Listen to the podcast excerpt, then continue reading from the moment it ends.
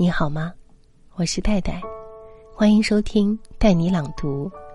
今天读的是彻底看清一个人的瞬间。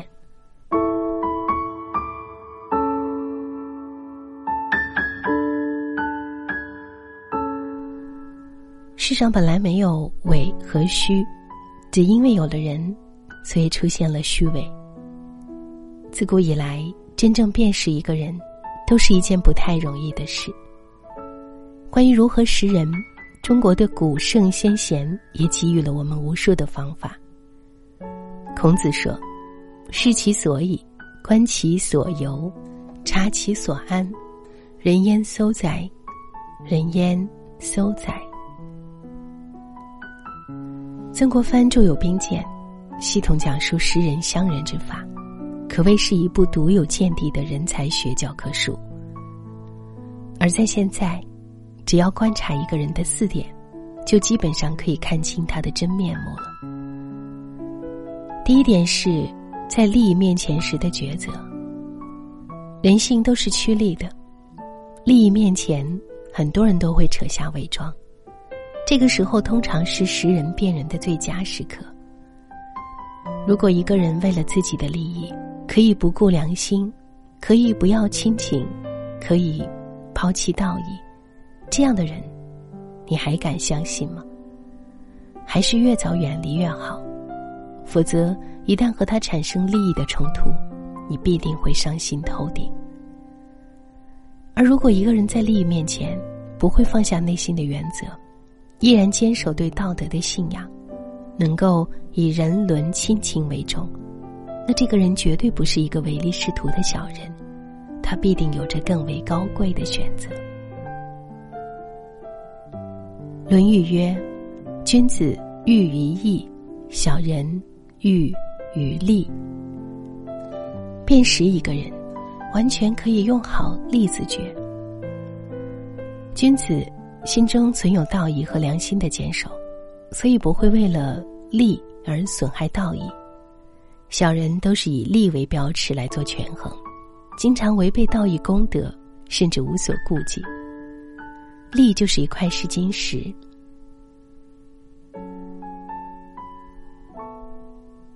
第二点，对待比自己地位低的人，也可以让你看清一个人。对上不卑，对下不骄，这是一个人有着良好品行的表现。如果一个人对上阿谀奉承，对下颐指气使，那这个人不会有好的道德修养。有道德修养的人，对任何人都是尊重的，就算是比他地位低的人交流，也不会显得高傲。更可贵的人是可以威武不屈，在权势面前仍能保持气节。李白说，安能摧眉折腰事权贵，使我不得开新颜。这正是可贵的精神。一般而言，人们面对比自己地位低的人，天生就会有一种优越感。而如果一个人不去放大自己的优越感，去踩低别人，反而待人以尊重，那他必定拥有善意，拥有操守，是可靠的人。第三点，看他对待父母的态度。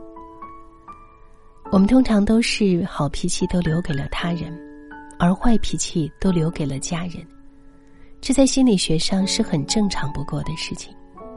然而如果一个人在对待最亲近的人时，也能够始终保持涵养，和颜悦色，那这个人有着很了不起的修行，是令人佩服的。《论语》中有一章，子夏问孝。子曰，色难。有事弟子服其劳，有酒食先生传，曾是以为孝乎。就是告诉我们，对待我们的父母，最重要的是态度，最难的也是态度，一定要重视态度上的修养。古语说，人生若只如初见，因为对待不熟悉的人，我们往往能够保持一个良好的态度。所以无论亲密程度如何，我们都要尽量和颜悦色，而不能任性而为。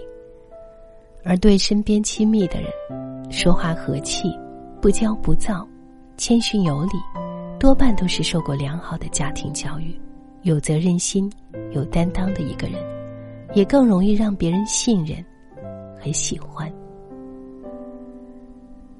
第四点是面对诺言的时候，面对诺言往往也很能轻易地看出一个人的品行。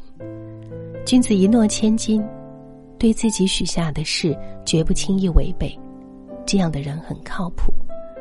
而如果一个人对自己的承诺不能坚守，随随便便就反悔，那这个人已经没有丝毫的人格而言。没有诚信的人，违背了承诺的人，就如同汽车没有轮子，是什么都做不了的。信往往是一个人最基本的道德操守，伪是一个人加一个伪字。世上本来没有伪和虚，只因为有了人，所以出现了太多的虚假。看清一个人也的确不是一件容易的事，但只要领悟上面的四点，便可以有的放矢。人心难测，希望你在人生的路上学会识人辨人，也希望天下善良的人得到优待，心怀叵测的人无处遁形。好了，以上分享的是作者宋自成的文章，谢谢你的收听，欢迎你随时在带你朗读的微信公号留言过来，也欢迎你在微信公号带你朗读中下拉菜单找到读书会，直接进入带带读书会，和我一起精读一百本好书，遇见更好的自己。我是带带，下次再会。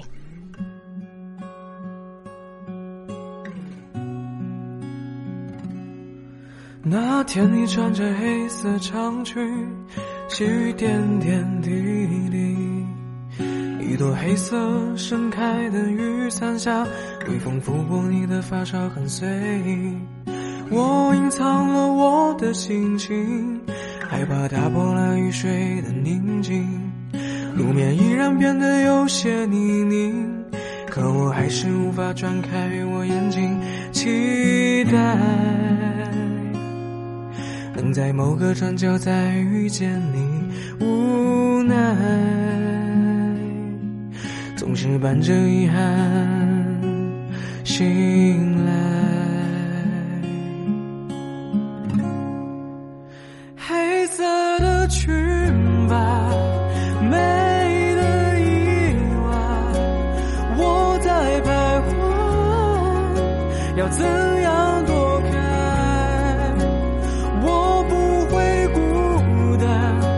今晚的月光，午夜的街，别的人来容我。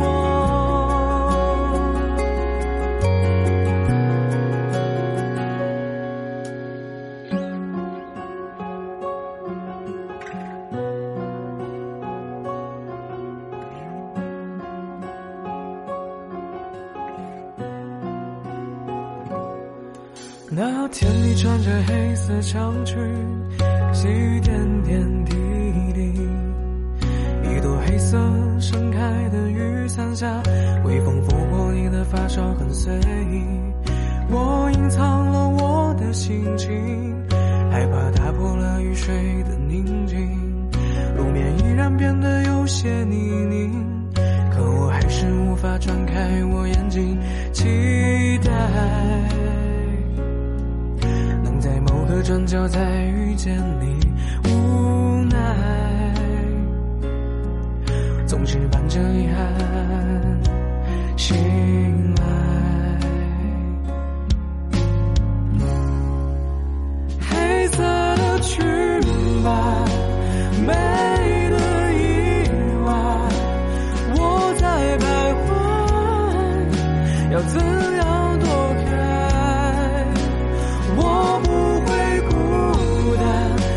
今晚的月光，午夜的街，别了人来容我。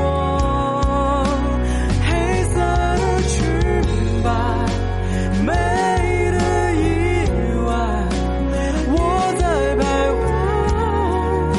徊，